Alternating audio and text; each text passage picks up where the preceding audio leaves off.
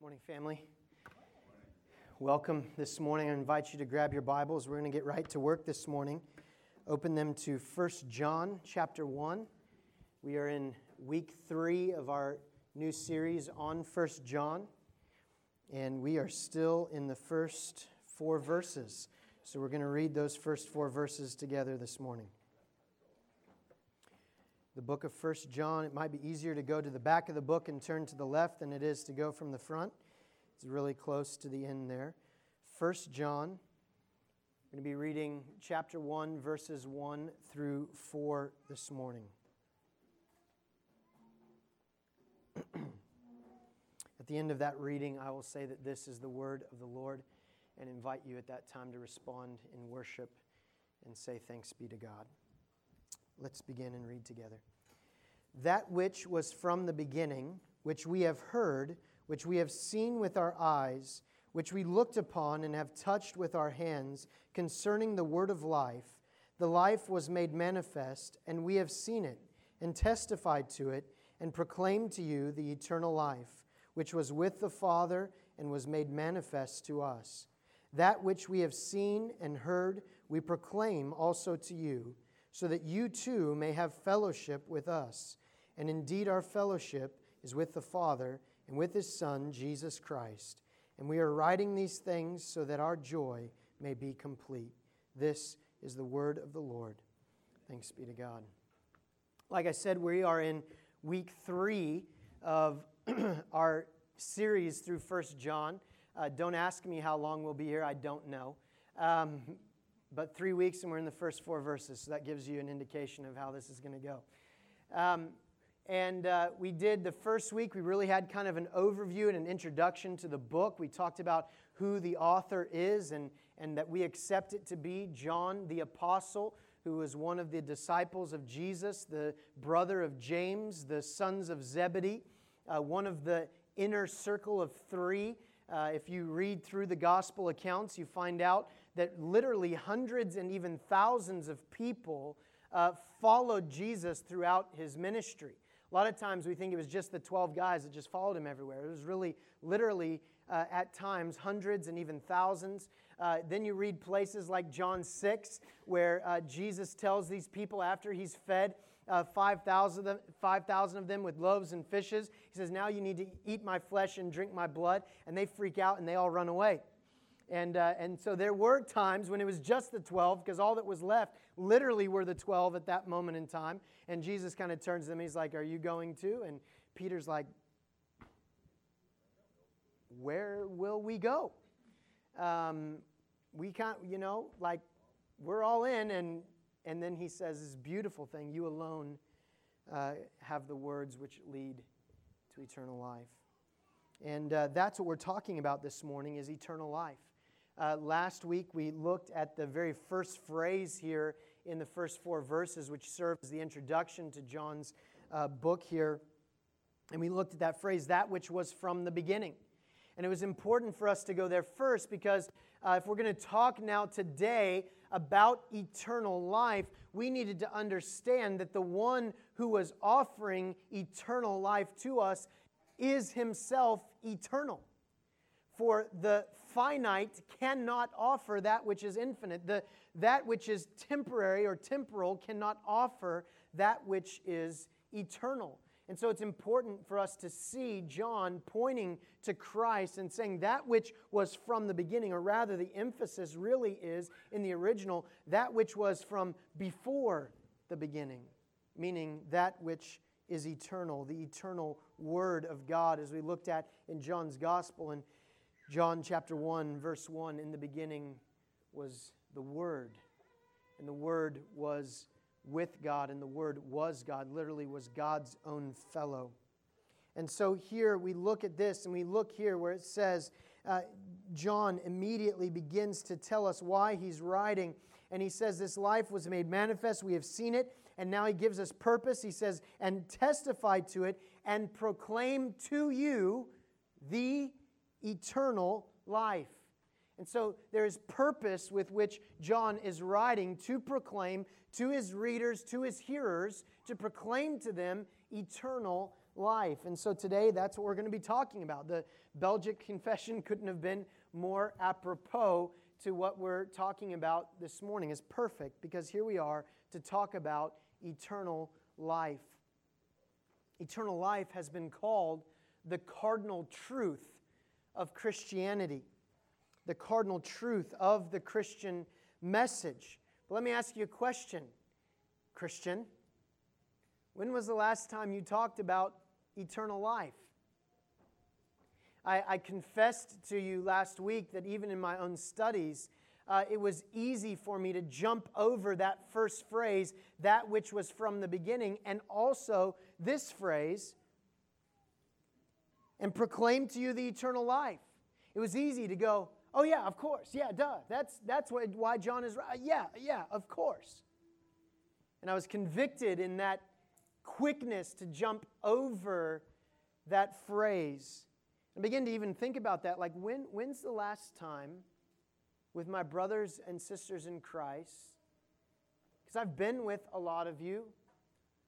We've sat down around the table and shared meals together and good food and good drink. When's the last time that we talked about the eternal life that is ours in Jesus Christ? We often talk about Jesus and Him saving us from sin. Yes, praise God. Don't stop.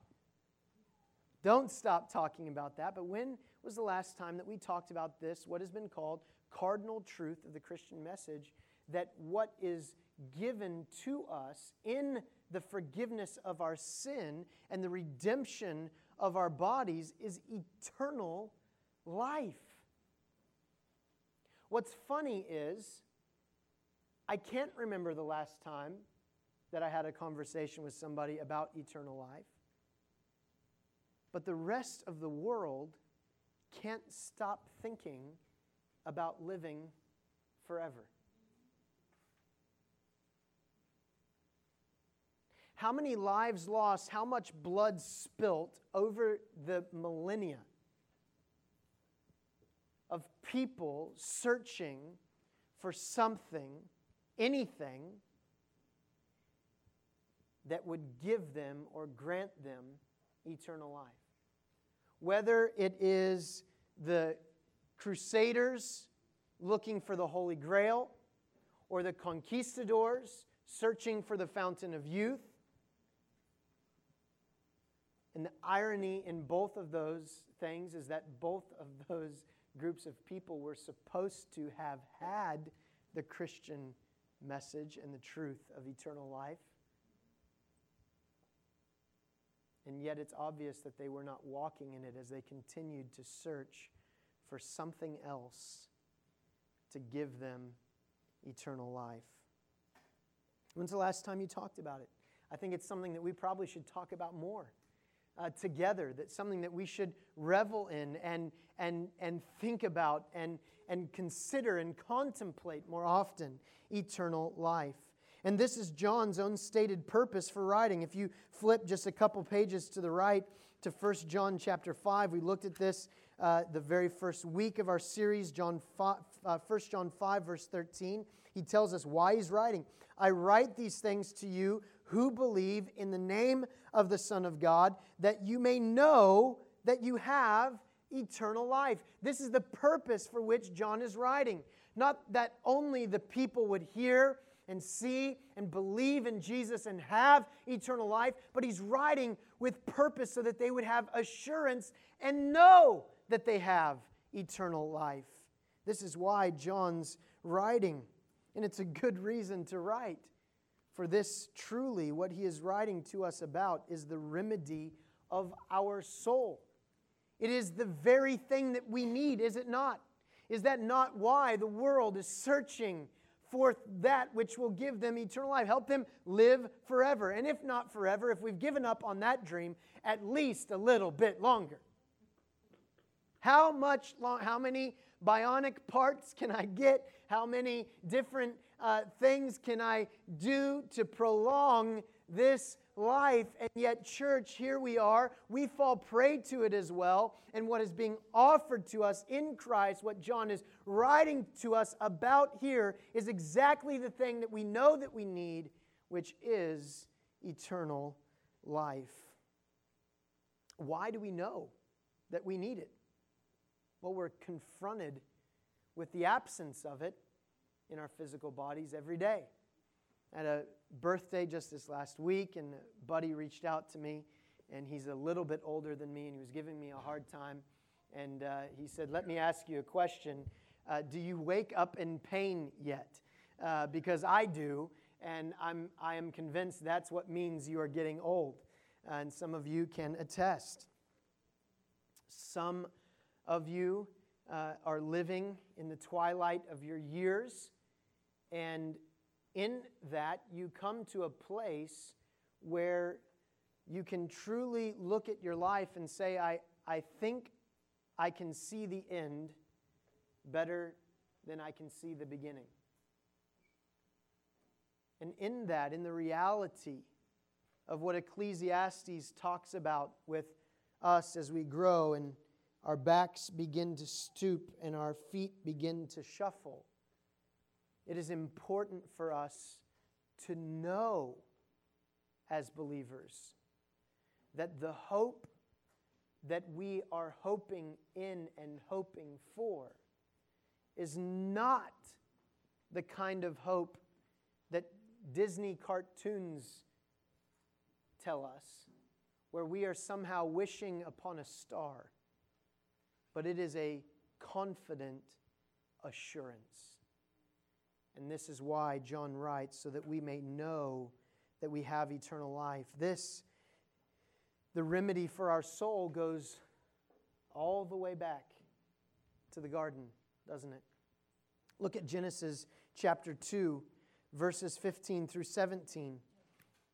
Not only do we know that we need this because we deal with the disintegration of our flesh on a daily basis, but we also know this because it is embedded in our own DNA, where it goes all the way back to our original parents in the Garden of Eden. Look at Genesis chapter 2, verses 15 through 17, and what it says.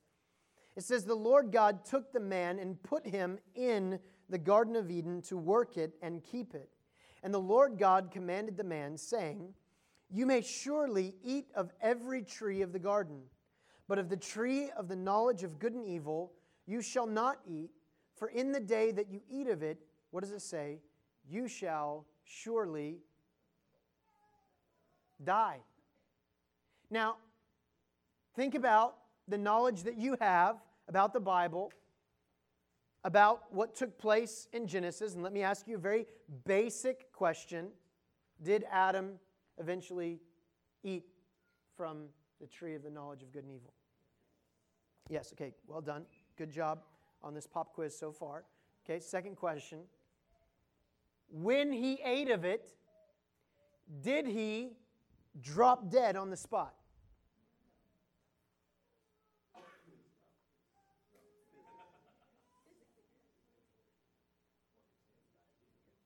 You, you're, you're finding the dilemma already, right? It's, it's like yes, but not yes. Yes and no, right? Adam did not drop dead physically in that moment, but he did drop dead spiritually in that moment. And the decay of death began to sit in his physical body.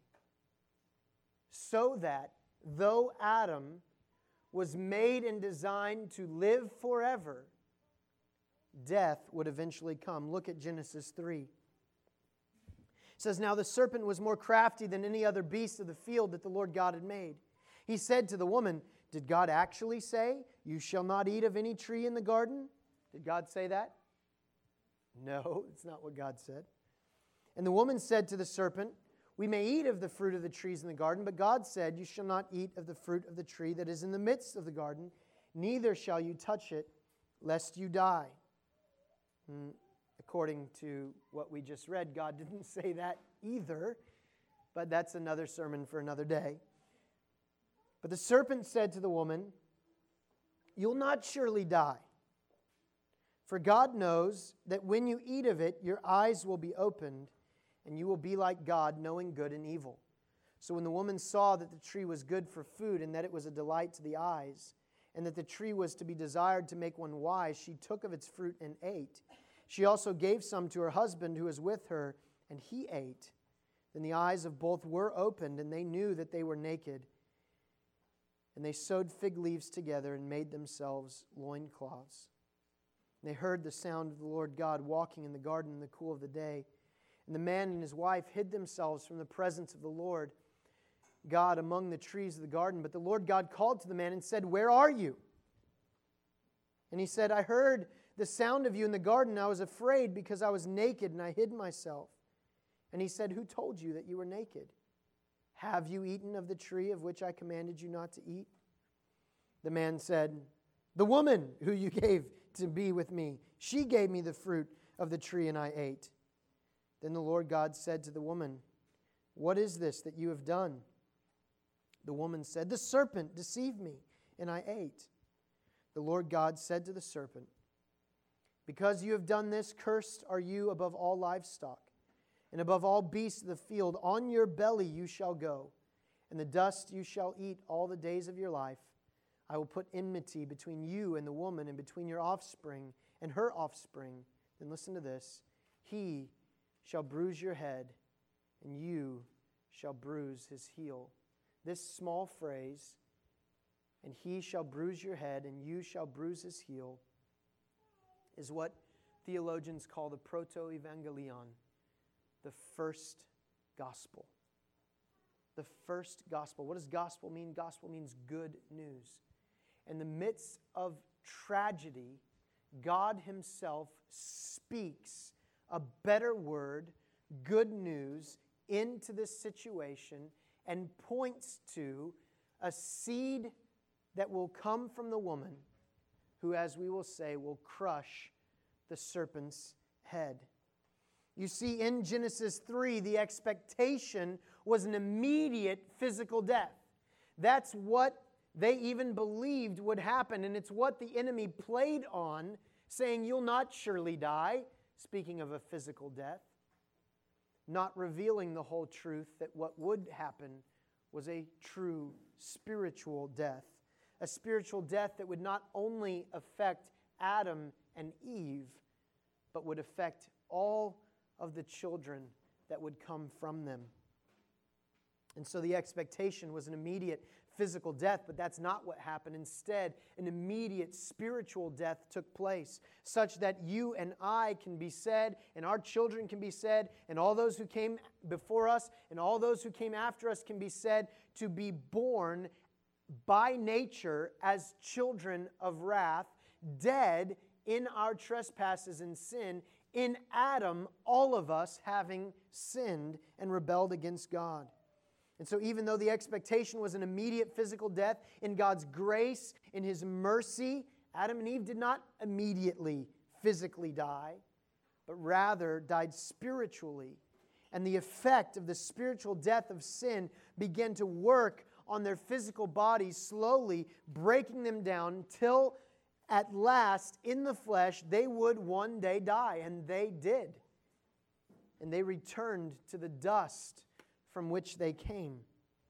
That seed of sin and death has been passed from Adam to all of his progeny. Hello, that's us. The natural consequence of his sin passed from generation to generation spiritual and physical death, and eternal separation from the love of God. Able, only after death, to know God in his wrath rather than in his love. This is what we call depraved, or what we talk about when we say the word depravity. We are, apart from Christ, as bad off as we possibly could be. This does not mean that we are as evil as we could be. We can see from the testimony of Scripture and the witness of history that God is actively restraining evil in the world. If He did not restrain evil in the world, and if we were abandoned to our carnal lusts, then we would be as evil as we could be.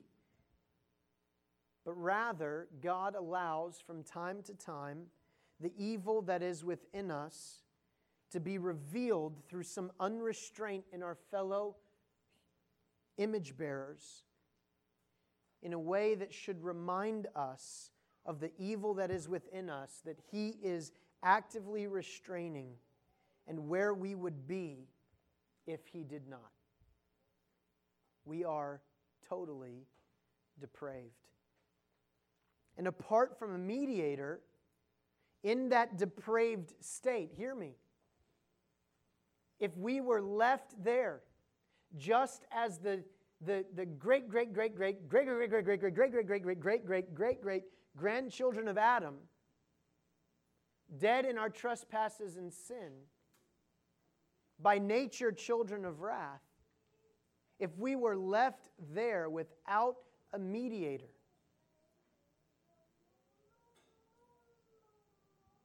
then we would be totally and utterly lost and hopeless. We needed someone. We needed someone who could represent us. We needed someone who not only could represent us, but actually accomplish the perfection that was needed to appease the wrath of God. We needed someone who could go between God and man and somehow span the rift and chasm of separation because of the disparity between God's absolute holiness and our absolute depravity and sin. We needed somebody who could bridge that gap, who could somehow reach into both of those places and provide a way for them to be brought together. Church, hear me today. Jesus Christ came to be that mediator. He came to bridge that gap, that go between. He came to defeat sin and death and to give eternal life, to give it. Not to provide a way in which it could be earned, but to give it. He came to give eternal life to all those who would believe in him. And this is what John wants his readers and his hearers not just to see and hear, but to actually receive and experience the gift of eternal life, which is in Jesus Christ our Lord. And for John, this eternal life is not merely something to be experienced after death. But if you read John's gospel, you read John's uh, 1 John, 2 John, 3 John, if you read Revelation, you begin to get an understanding that when John's talking about eternal life, he's not talking about something that begins after death. He's talking about something that begins the moment, the very moment that God grants faith to someone in their heart to believe in Jesus Christ. He's saying that, that even as the, insidious, the insidiousness of death set in the mortal flesh, what became the mortal flesh of Adam after sin, in that very moment, in the same way, that life returns and there is an undoing of all that sin has done. And so, for John, this eternal life is not merely something to be experienced after death, but rather it is a present reality for all who come to faith in Jesus, which means it is something that John is calling us to live in and walk in now. to walk in eternal life now. The remedy you see works in reverse to the disease. Sin created an immediate spiritual death and a resulting physical one. Jesus brings an immediate spiritual life, which will culminate in a resurrection and a real, eternal, physical life. If you didn't know that, surprise, as Christians, part of what we believe is that we will actually, physically, eternally live forever. That's kind of why we're here. Amen. Now, listen to me and hear me very closely. Who cares? Who really gives a flying flip? How often you have seen or heard that there is eternal life in Jesus if you have never tasted or experienced it. Maybe your whole life people have been telling you Jesus gives eternal life. But who cares how many times you have heard that if you yourself have not tasted it and experienced it? You have not come to trust in Jesus and the eternal life that he offers to you. And so, this has always been John's aim because it was the purpose of Jesus to bring eternal life. And I want to show that to you quickly this morning. First of all, I want you to go and actually see in John's gospel. And I told you uh, over the last couple of weeks, we're going to spend a lot of time in John's gospel because most of what John is writing about in First John is expounding on what he had already written in his own gospel. And so go, go to John chapter 20, verse 31. And in his own gospel account, John, again, as he did in First John, towards the end of that letter, here in this gospel account, he tells us the purpose for why he's writing. In John 20, verse 31, he says, But these are written so that you may believe that Jesus is the Christ, the Son of God, and that by believing you may have life in his name. In some translation, it will literally say that you may have eternal life. This is what John's whole life has become about, is proclaiming the eternal life that is in Jesus Christ.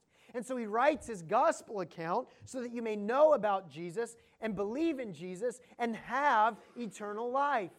But then he writes First John so that you might know that you have eternal life because you have believed in Christ for eternal life. This is why John is writing. And if you read John's gospel, you see this coming out again and again. Now, I will make two assertions here. One, I will say, this is what John's life became about. And we can see it in his writing. But I also say, the reason that this became what John's whole life became about is because this is what Jesus was about. And John is picking up the message from Jesus himself that Jesus himself proclaimed about himself. Look at John 1, verse 4. We're going to look just quickly at several passages, uh, beginning at chapter 1 and kind of going incrementally through the gospel into the middle of the book. John 1, verse 4 uh, beginning in verse 1, we'll read through verse uh, 5. In the beginning was the Word, and the Word was with God, and the Word was God. He was in the beginning with God. All things were made through him, and without him was not anything made that was made. What does it say in verse 4?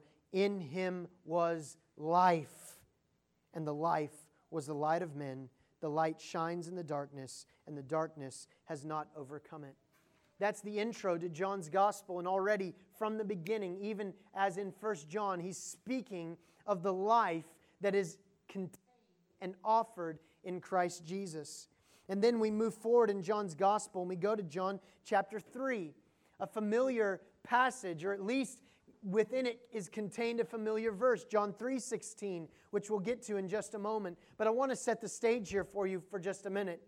In John 3, we see Nicodemus, who is a Pharisee of Pharisees. He's a ruler uh, of the Jewish people, one who understands and keeps the law of God to the best of his ability. And we see him come under cover of night, uh, presumably not wanting to be seen coming to Jesus, but obviously he has come to, to uh, begin to see who Jesus is, and he comes to him as a teacher. And in John 3, we see this interaction uh, between Jesus and Nicodemus. And Jesus begins to give to Nicodemus great truths that are central to the doctrines of Christianity. And so we see in John 3, verse 3, something that Jesus says to Nicodemus Truly, truly, I say to you, unless one is born again, he cannot see the kingdom of God. What is Jesus saying? He's saying that there must be new life. That the life that Nicodemus has naturally, that was given to him by the birthing of his life from his mother, is not enough. There must be new life that comes. He must be born again. And then, as Jesus continues to speak to Nicodemus in John 3 15, he says, uh, in fact, going back, he, he talks about Moses as a Pharisee. Nicodemus knows this story that there was a time in the wilderness when the people were grumbling against God, and God sent a serpent in uh, to come and bite them. And as it would bit them, people began to get sick and die. They were dying all over the place. Uh, they cry out to Moses, What's going to happen? Moses cries out to God. God tells Moses to craft a bronze serpent and to lift it up on a pole and put it before the people and send out, listen to me, a gospel message, a message of good news that everyone who has been bitten by the snake, if they will turn and look at the very thing which has bitten them, uh, they will be saved. Now, there's so much there that I wish I could unpack this morning very quickly. Let's think about this. Jesus goes to the cross. Our sin is placed on him in such a way that he literally becomes the very thing that has bit us. And the gospel message goes out to us who have been bit to look upon him and be saved. All right, there's so much there. Don't have time to get into it, but it's really stinking awesome, okay? So I encourage you to go back, okay? So Jesus is talking about this.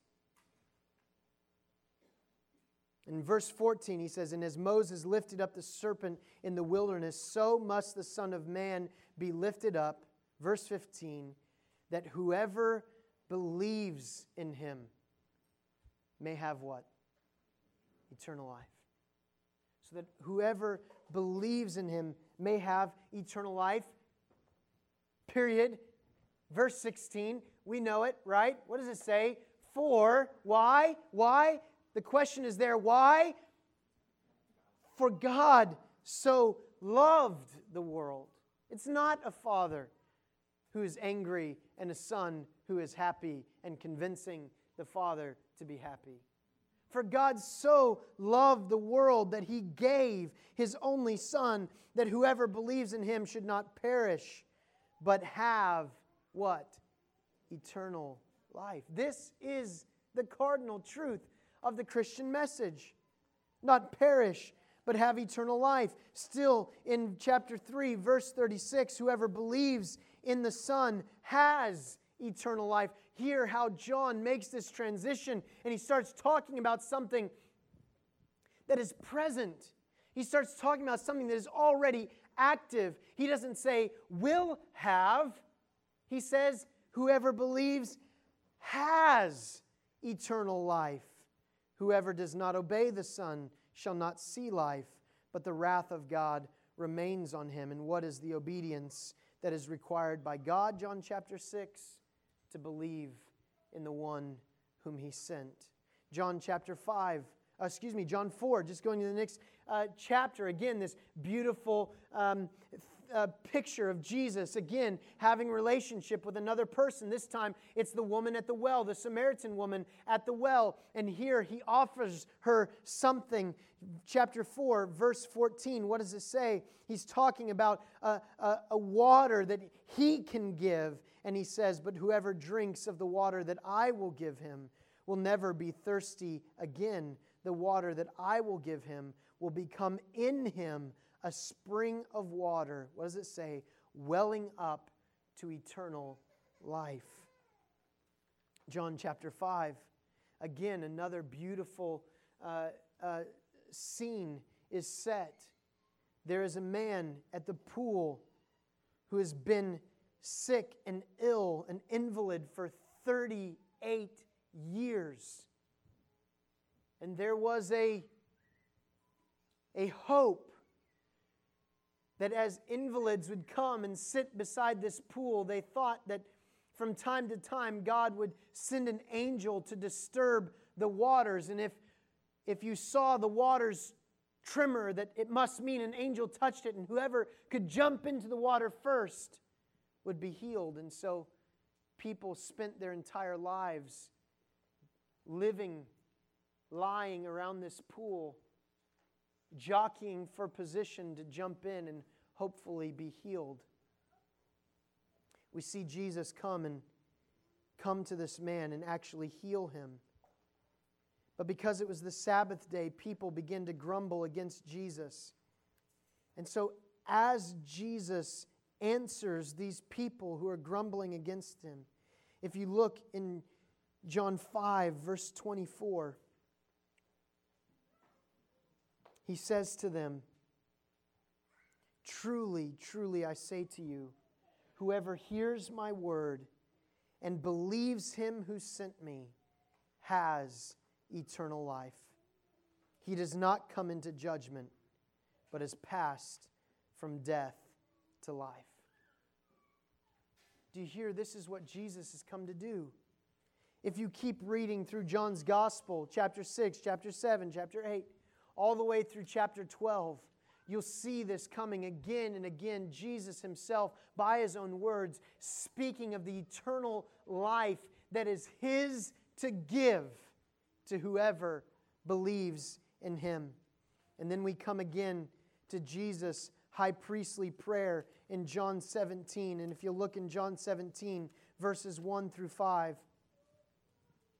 it says, When Jesus had spoken these words, he lifted up his eyes to heaven and he said, Father, the hour has come. Glorify your Son, that the Son may glorify you, since you have given him authority over all flesh to give eternal life to all whom you have given him. Listen to this, verse 3 And this is eternal life, that they would know you, the only true God, and Jesus Christ, whom you have sent. I glorified you on earth. Listen to what Jesus says having accomplished the work that you gave me to do. And now, Father, glorify me in your presence with the glory that I had with you before the world existed. And then Jesus goes. He is betrayed. He is taken to Golgotha. He is nailed to a tree and lifted up, even as he talked about in John chapter 3. And there on the cross in John 19, verse 30, Jesus says something very important. Verse 28, we'll start there. After this, Jesus, knowing that all was now finished, said to fulfill the scripture, I thirst. A jar full of sour wine stood there, so they put on a sponge full of the sour wine a hyssop branch and held it to his mouth. When Jesus had received the sour wine, he said, tetelestai. It is finished.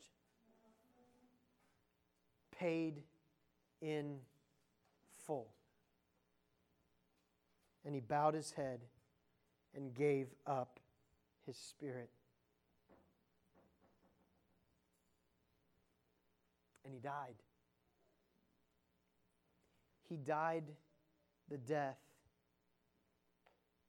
that Adam deserved to die the moment he partook of the fruit of the tree of knowledge of good and evil. He died the death that you and I deserve every day because of our sin and rebellion against God. Church, that which was from the beginning, the Son of God, incarnated and in the flesh, born of the Virgin, fully God and fully man. He lived a perfect life as a substitute in our place. He died the death of a substitute for us and in our place. For the Bible says, without the shedding of blood, there can be no remission of sin. And he was buried in submission to the Spirit for us and in our place. But Jesus Christ did not only die, he was not only buried, but he was raised to eternal life by the same Spirit that he was buried in submission to. And Paul would say in Romans chapter 8 that the same Spirit that raised Jesus Christ from the dead now lives and dwells in our mortal bodies as we come to faith in Jesus Christ. The very life that left Adam in that moment of sin enters us as we come to faith in Jesus Christ, and we are raised from spiritual death to spiritual life in a moment so that we can, from that moment, walk in eternal life every single day.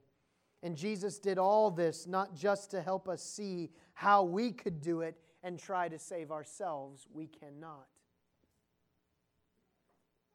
But rather, through the sacrifice of his death and the victory of his resurrection, he has defeated sin and death for us and rescued us completely and without the need for help from anyone. You see, Jesus has actually accomplished something for us. And not by mere happenstance. It wasn't Jesus did all these things, and then someone stood back grabbed their Old Testament, opened it up, started going through and going, oh my goodness, check, check, check, check, check, check, check, check, check, check, check, check. He did it. No, it wasn't happenstance. It was purposeful. It was intentional. What did Jesus say right there in his high priestly prayer in John 17? What did he say? Look at it again.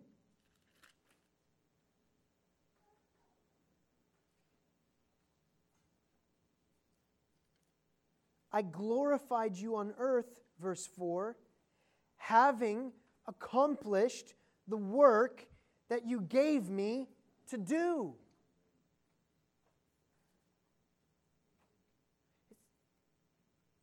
Jesus is living with purpose, on purpose, with intention, doing only that which the Father had told him to do.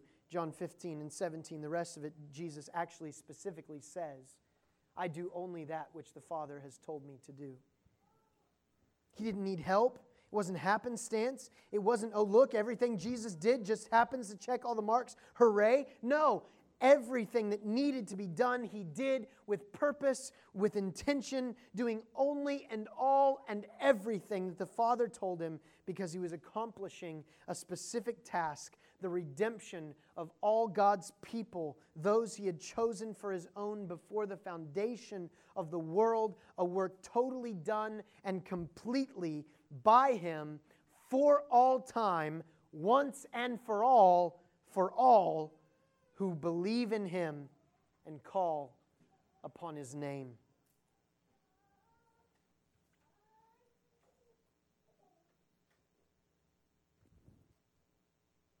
Hallelujah.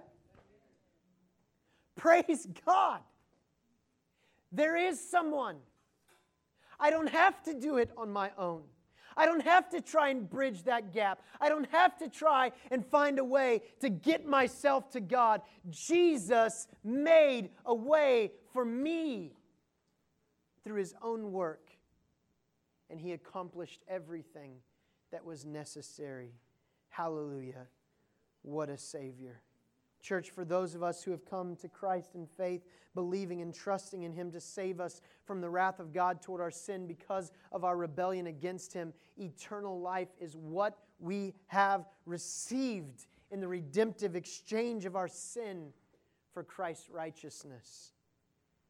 And we have, hear me, a confident, with faith, a confident assurance and expectation that what awaits us is eternal life rather than eternal death and punishment. And John seems to believe that we can know that not as a reality that will come, but we can know that because it is a reality that already is, and we are called to walk in that reality day by day. And so John is still concerned with eternal life. And now he doesn't just want you to have it, he wants you to know that you do. And that eternal life is not something that begins after death, but rather at the very moment you taste of the fruit of the tree of life. Remember that after Adam and Eve sinned, he sent them out of the garden and he placed cherubim at the entrance to the garden with flaming swords to keep them from the tree of life. Why? Why would God keep them from the tree of life? Well, God Himself says, else they eat of it and live forever. But what kind of living forever was He talking about? Living forever in their sin, eternally separated from God's love and only able to receive His wrath. What do we call that? We call that hell. And instead, what happens at the cross? What happens at the cross is that the cross has become that tree of life for us. And Jesus, the fruit that hangs upon that tree. And so when John says, I proclaim to you the eternal life, what he's doing is he is inviting each and every one of us to taste of that fruit and see that he, Jesus, is good. To taste and see that he is good and eat so that you may be transferred from death unto life. And as we move into the rest of First John, what we will see is that John is saying that that eternal life will become evident as you place your trust and hope and faith in Jesus.